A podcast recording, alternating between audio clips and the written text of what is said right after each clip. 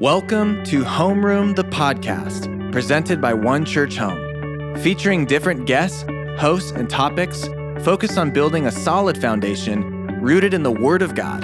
This podcast was created for those who desire to grow in the will and ways of Jesus. OCH believes in the God ordained call for believers to commit to their local church.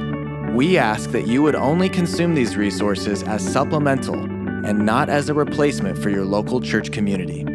Let's jump into the conversation.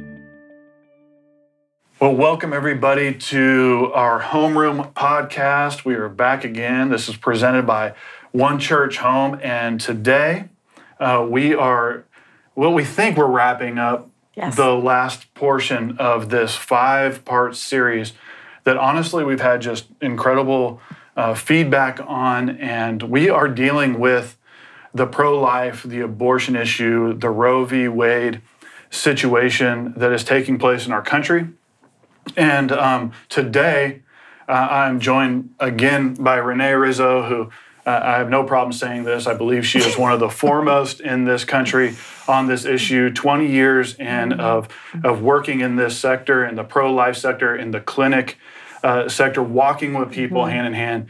And so we welcome you back. You. Of course, you've been on uh, all four and now the fifth podcast. In fact, this was very much your idea, I think. So I appreciate it. um, also, Pastor Steve Berger's with us, and uh, this is a real treat because uh, for the last 11 years, the 11 years I've known you, you have been incredibly passionate about this topic.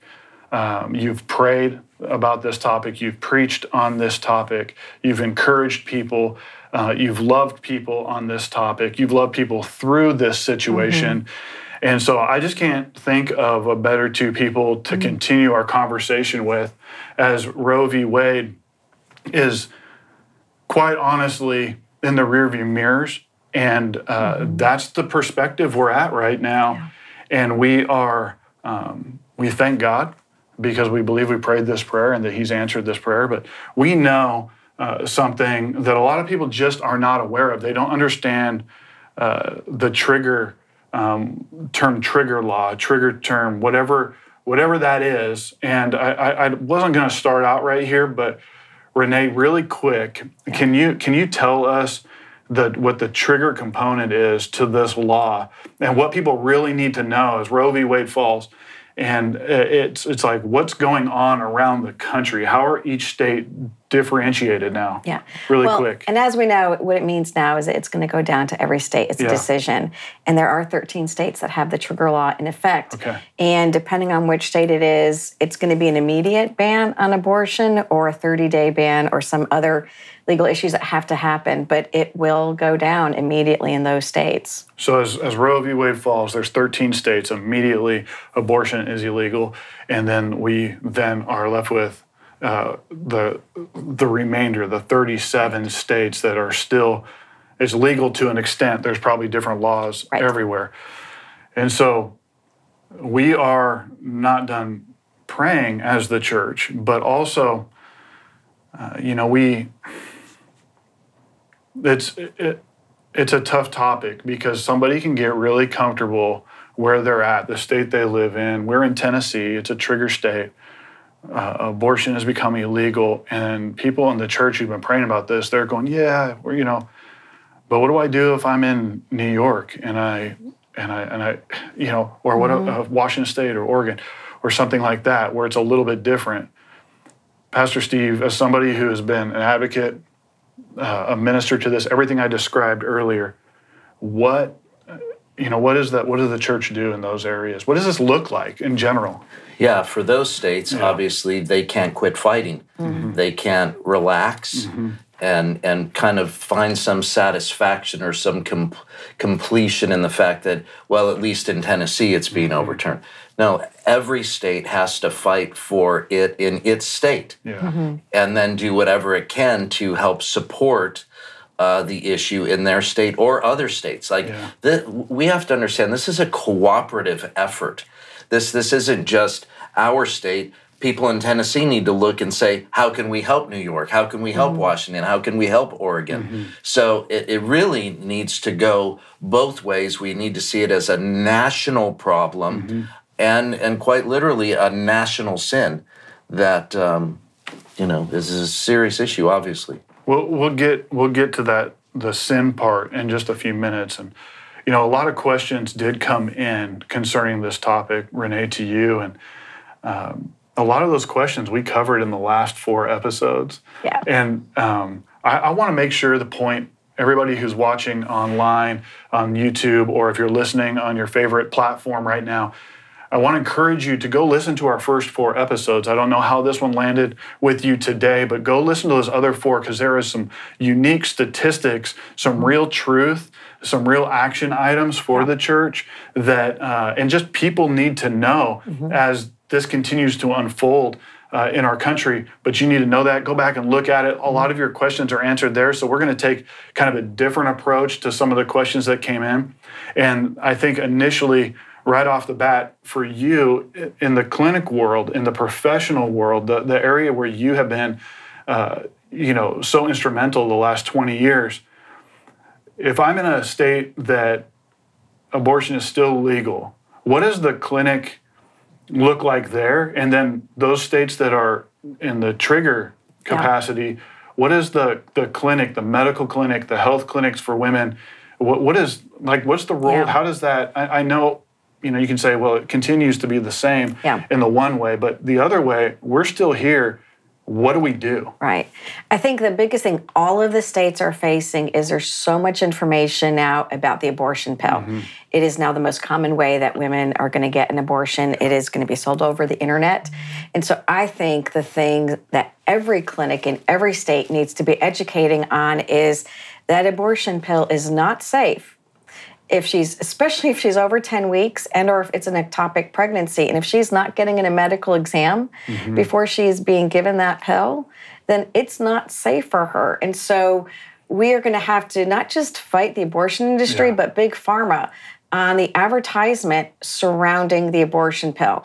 The trigger law states are going to have the added concern of women much more um, depressed, concerned, chaotic. There, she's going to feel much more in a rush and frenetic. And so we are going to have to be available to her more 24 7 than ever before and be able to answer her questions fast and quickly, or else she's out of this state. She's gone. Um, for the states where um, abortion is still legal, same thing really applies. I mean, we're going to have to actually get to her sooner and faster than ever before because now big pharma, the media, everyone is pointing her to an abortion pill faster, which means she doesn't need to go to a clinic and she doesn't even need to go to an abortion um, clinic. And so I think that's the biggest thing is we have to get in front of folks sooner. Is this education? I mean, do we have to do we have to make a push in the education sector on this? I mean, because quite honestly, when this this digs deep. It's Yeah. like the young lady is pregnant, Yeah. and so that means we have a we also have another problem that we're still getting pregnant. But Right. what kind of education push do you think comes out of this? Well, I'm hoping, as you know, I've been kind of working on this at the state and national level, and we're about to launch our Tennessee website. Yeah. Um, and I'm hoping to be meeting with the governor about it soon and just getting a lot more energy around it. Every state we're setting it up is going to have a directory of information and education. A directory of pregnancy centers, social services agencies, homeless shelters, food banks, um, all of the the places that she's going to need to go to, it is going to be at her fingertips. So we're going to have education and content. And then we're also through life, love, and other things.com, we're going to be also doing that at the national level. So we are trying to get every state up and running um, sooner than later, um, and a lot of energy around that because we need to be able to get young people, parents, Yeah. youth leaders, coaches, everybody pointing to that Yeah. fast Yeah, um, so that we can get to her before she runs off. that's really really important.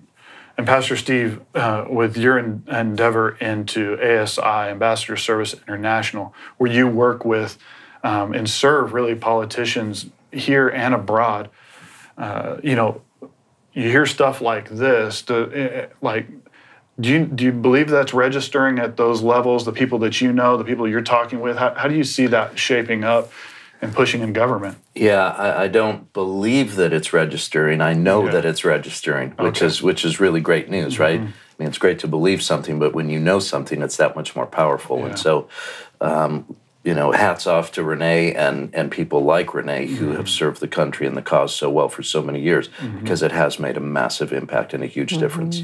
Amen. Well, I do want to ask you, if you would, to just kind of give us a biblical perspective. Mm-hmm. And I think that is one thing that in our other episodes, you know, we touch on and we, we kind of, we're here, we're there. And I know people are going, okay, so so what do we like what can I say to a, a fellow believer who is, you know, they, they see the reason why pro-life is is a is a big deal, but they also are like, but what about all these other little things that could give somebody a choice? And what does God say about this issue? Yeah, so because it's a spiritual issue, mm-hmm. okay, the first thing that I would say is we have to deal with it spiritually, mm-hmm. which means this we have to follow Paul's example to speak the truth in love. Yeah. We don't hold back truth in the name of love because we're not loving if we mm-hmm. hold back truth, right? So, right out of the chute, we have to say, we're, we're not here to hate or condemn or to shame or embarrass anybody. Yeah. That's that's not our heart. Right. What we want to do is share truth with compassion because we realize people get in difficult situations. Mm-hmm. Like when I blow it, I want compassion, right? So why wouldn't I want to be compassionate to other people That's that have blown it? So we have to start there. Th- This this is about compassion and speaking truth in love. Then beyond that, we look at the scripture and say, you know, where does this come from? So Steve, you say that that this is a spiritual issue. Um, if we just did a really quick survey, um, if we go all the way back to the gods, the pagan gods that were where infanticide or child sacrifice happened. Okay, Right, right. those pagan gods came into existence through an incestual relationship between Lot and his two daughters. Okay. And so Lot has sex with his two daughters. Those two daughters give birth to sons um, that, that produce the Moabites and the Ammonites. The gods of the Moabites and the Ammonites um, were Molech. And those were the gods where child sacrifice uh, was offered, right? So it was an act of sacrifice, it was an act of worship, it was spiritual to the core from the very beginning. Well, then you might argue and say, well, Steve, that's infanticide. That's not actual abortion. Well, then we move forward to the book of Amos, uh, chapter 1, verse 13 in particular. And God says something through the prophet to the nation that really is, is staggering. It's staggering because God says that He's going to hold them accountable. Mm-hmm. He's going to hold the Ammonites accountable for the sin, mm-hmm. listen, of ripping open the women's wombs who are with child. Mm-hmm. That's abortion. That God was going to hold them accountable for it. And beyond that, he, he uses language that's interesting in, in the original Hebrew. We miss out on it in English because it, God says, You did this in order to enlarge your territory, which sounds kind of strange. Mm. It's like, what does that mean? Mm-hmm. But ultimately, what God is saying is this act of abortion is expanding the boundary of human decency. Mm. God recognizes abortion as something that is worthy of his judgment, that is rooted in pagan, godless worship, and expands the boundaries of everything that is human and decent. Wow. And without getting too graphic, we know what happens, right? We're talking about mi- dismembering children in the womb, and we're talking about snipping their spines and just, you know, things we none of us like to talk about or think about. Right. So, yeah, it's really bad. The last thing I would say, you read Psalm 106, where God charges his own people, the Israelites, for their participation in the worship of these mm-hmm. pagan gods. Mm-hmm. And he, he actually says, You have sacrificed your children to demons. No. God recognizes the sacrifice and the act of worship of abortion to sacrificing to demons. Yeah. It is spiritual from its inception. It's been spiritual the entire time, whether people realize it or not. It's not political, it's spiritual. All right. Uh, Do you have, do you have something I, you know, add? and it's something that you know a lot of centers we all use Psalm 139 where it says you know God knit us in in our mother's womb, and I think the thing that always comes back to me when I'm talking to people about faith in this topic is God is not bound by time. Mm-hmm. So God was a part of the planning of that pregnancy while as unplanned for us as it might be, it's not like he's asleep at the wheel and one slips past him and mm-hmm. there's a life that's created.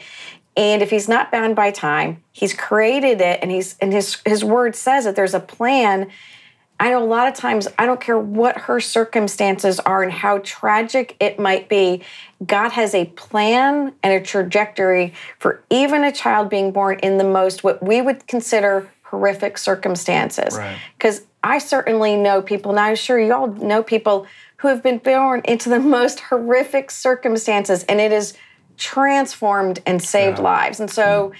I feel like scripturally, we can't change who God is and his power like because otherwise we're just saying he's not god and he was asleep at the wheel and we Right. know he wasn't Yeah.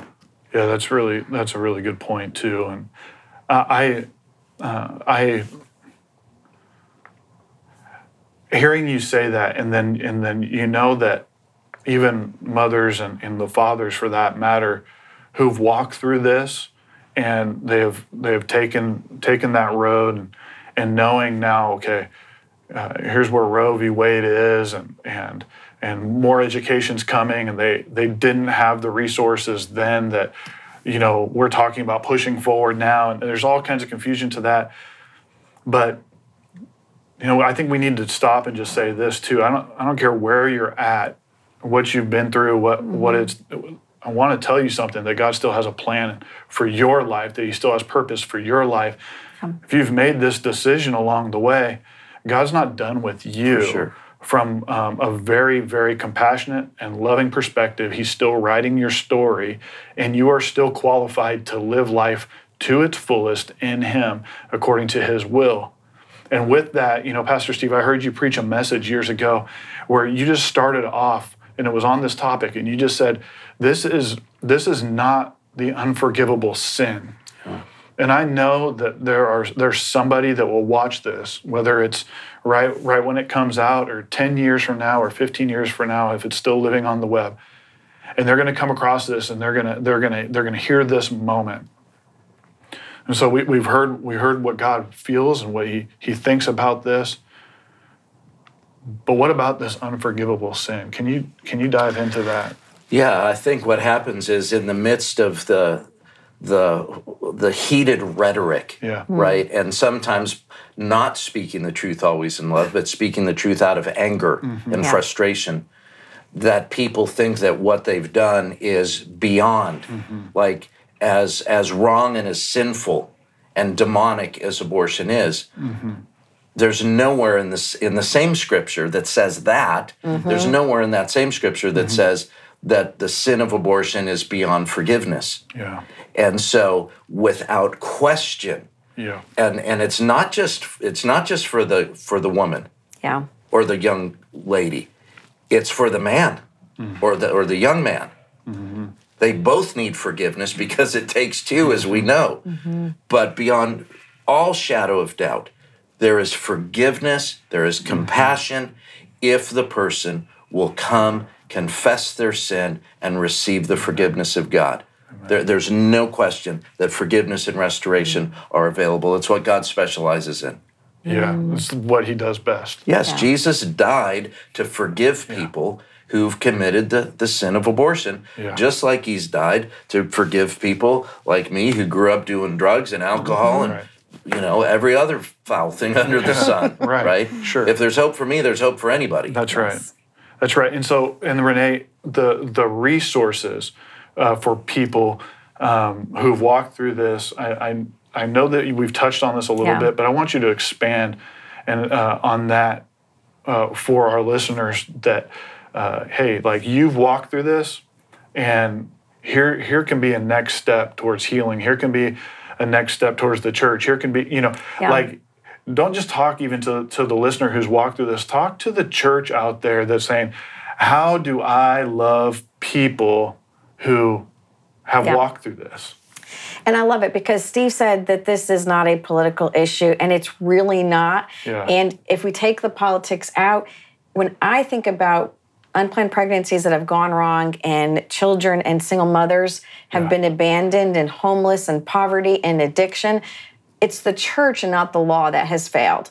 Um, we can't create laws to change moral behavior. We have to step into people's stories. Mm-hmm. And so you know regardless of laws we we've not done all that we can i have talked to churches in my own state and maybe less than 10% will say mm-hmm. this is a topic that makes their top 5 mm-hmm. so if we care about life womb to tomb every church you know, you know in our church you know as we're kind of branching out we're kind of unpacking that too. What local pregnancy center are we going to support? What are we going to do for foster children? What are we going to do for the nonprofits that help single mothers and the mm-hmm. children? What are we going to make sure that within the church a single mom feels mm-hmm. safe to come? And mm-hmm. when we do women's ministry programs is there going to be childcare? Because Yeah. she doesn't have a place to put her child. And so every church needs to be tackling that topic. Right now there's like we have sat long enough and have waited for the politics to, to mm-hmm. solve the problem. But abortion rates i mean there's 3000 abortions every single day still. Mm-hmm. And so we have not finished our work in helping them and then of course you know i love prevention along with you.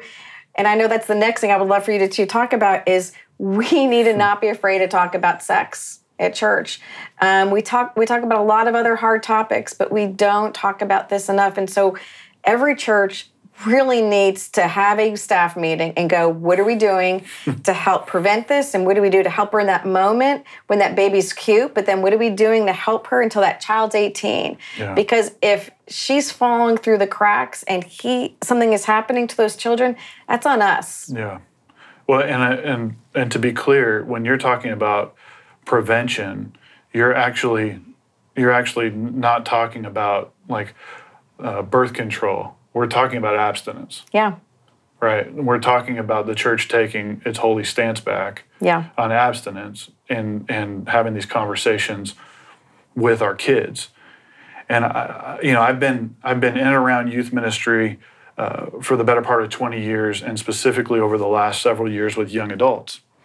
And one thing that we know, and this is just a statistic anybody could pull, is you know the the 50% divorce rate in America. And what I have learned, and Pastor Steve, you you have probably seen this as much as anybody. Uh, yeah, divorce has happened. Uh, divorce um, will continue to happen. Uh, we we don't love it. Uh, we we we pray that it that it could end and all of that. But a home is only as broken as people choose to let it be. That's that's my perspective. Um, I've seen marriages together where the home is severely broken, and I've seen marriages that are split apart, but uh, at least one person stands up and say, "I will do the job, and this house is going to be put together." Yeah. Does this make sense? Like, th- this is something that I've seen. Now I've seen it go the other directions too. But the conversations in the house, the family in this country has to be taken serious again. And really, at the end of the day, when we're talking about life, uh, we're talking about something that we addressed in, I think, our very first episode, or maybe the second one, that family is God's idea, marriage is God's idea, creation, children are God's idea. He is the Prince of life, and He's the author and perfecter of our faith, which means that if He's the author and perfecter of our faith and He has given us His Spirit, we can do this. That's right. Am I wrong? You're absolutely right. Which gets back to even th- the deeper issue, right? We always want to get to Yeah. the to the root cause, Yeah. right? So, is a, is abortion the root cause? No. Is the broken family the root cause? Mm, not quite. We can go a little bit deeper than that. This all gets down to a condition of the heart. And this isn't an oversimplification. People, husbands, wives, need to come to Christ first of all themselves. They need to have a vibrant relationship with Jesus that then, when they're married, right, produces godly children because they're pouring into their kids what the scripture tells them to. Yeah. And then we're we're perpetuating godliness in society. The issue is America as a whole has turned its back on God and the scriptures, and we're reaping the consequences of it. Mm-hmm. And nobody wants to get to the root issue here. And so, at best, we're putting a band aid on a deep social problem Right. that is in reality a deep spiritual problem mm-hmm. that is the result of us turning our back on the ways, will, and word of God. Amen. We've got to return to that. So I guess I guess what I'm uh, what I'm saying, what I take away, and I think that we didn't say is that we're saying parents, you can raise your kids. You still have permission, Yeah. not from us. This is this is what God has given you. Steward your family wherever you're at in it. Uh, partner with your local church. Um, like get your kids involved there to partner, but you get to raise them. Have conversations at home about abstinence, the consequences of a life that's lived outside of um, godly abstinence and purity. These these are important issues, so that ultimately we don't have to have the big Right. umbrella 'Cause version of this a- picture 'cause here's what or this know. conversation. I'm That's sorry. right. An unplanned pregnancy is so hard Mm-hmm. on a young woman, no matter what she choice, chooses. And to Steve's point, and I, want y'all to drive that point home because you were just talking about how the husband and wife should be behaving and 50% divorce rate. And so I think we talked about that in the prevention episode. The number one influence on teenagers, and they will still say this when we go to the high schools, is their parents. Not just what they say, but how they behave. And so, when if you are a married couple, um, how you treat each other, how you behave online, how you behave on business trips, um, they see everything. If you are a single parent and you've decided, well, I'm divorced and so abstinence doesn't apply to me anymore, your kids are seeing that. And so I feel like the church really needs to be talking about. Back to what you just said about conducting ourselves, whether we're single or married, raising children, how we behave matters Yeah, sometimes more than what we say to them. that's right. Yeah. Well, I, I think that's an. I think this is. I want to make sure that people understand uh, that we are encouraging. Yeah. We are encouraging the family to step up here and to be a part of these conversations in your home. Yeah, God God didn't give the responsibility of raising children to the local elementary school or even Yeah. to the to the church family. Now the church family can be a great and needs to be a great mm-hmm. support role. I pastored for 31 years. Mm-hmm. We we encourage that, but ultimately the raising of our children is the responsibility of the parent Yeah. and and we can't shirk that responsibility. You know the the the far too often, you know, and it's getting repeated mm-hmm. um, even by the president of the United States right now. Yeah. You know that kids belong to the to the teachers. Yeah. It's like That's not. Yeah. no, Yeah. Parents need to one. step up, is what we're saying. Yeah. Well, this is this is good. I, I know that they're we're tackling a lot of information, and um, lest we inundate our listeners with just too much to handle in one episode, uh, Pastor Steve, one last thing from your area. You see, you see where we're at, you, like the temperature, the landscape of the country, and uh, just a, a, a post Roe v. Wade world. First, we thank God. Yeah. Yeah. And then from here, kind of one last time, what do you where do you think we're going? The church has to be ready, and we've got to be mm-hmm. ready on every level that we've talked about. Yeah. We have to be ready in our marriages, in our own homes. We've mm-hmm. got to be ready to show compassion to the girl. We've got to reach them quicker, as Renee said. Um, we've got to we've got to do more. Mm-hmm. This isn't a time to relax. It's a time to rebuild. Yeah. Mm. And we, we have to understand that. It doesn't mean we can't celebrate a victory, but uh, this is a this is a victory in a battle. It's not a victory yet of the entire war. Yeah. Yeah, that's good. And for you, same thing in your sphere. Same thing. I think the thing I kind of want to keep reminding folks is if anyone is listening to this and they have a question for me directly, and you're like, Renee, I didn't remember the website, da. Uh, Rizzo at reneerizzo.coach. Please just email me. There is no story that you will tell me that will shock me. Um, you will not be ashamed, and I will either get you the resources or you're like, Renee, I want this to happen in my community or at my church, and I just don't know what to say. I will have that conversation mm-hmm. with you because we need to get busy. Yeah. And you've got plenty of resources yeah. at your disposal. You at my disposal. people to as yes. well. I, I, I, don't claim to know it all yeah. and do it all, but I know how to network really well. That's great. That's right. Well, I've seen you do mm-hmm. that, and, you're not you're not not telling the truth there. You, are a good networker. And so, uh, everybody out there, I hope you've enjoyed this series. There's more to come on the Homeroom podcast. I do again want to encourage you to go back to the first four episodes.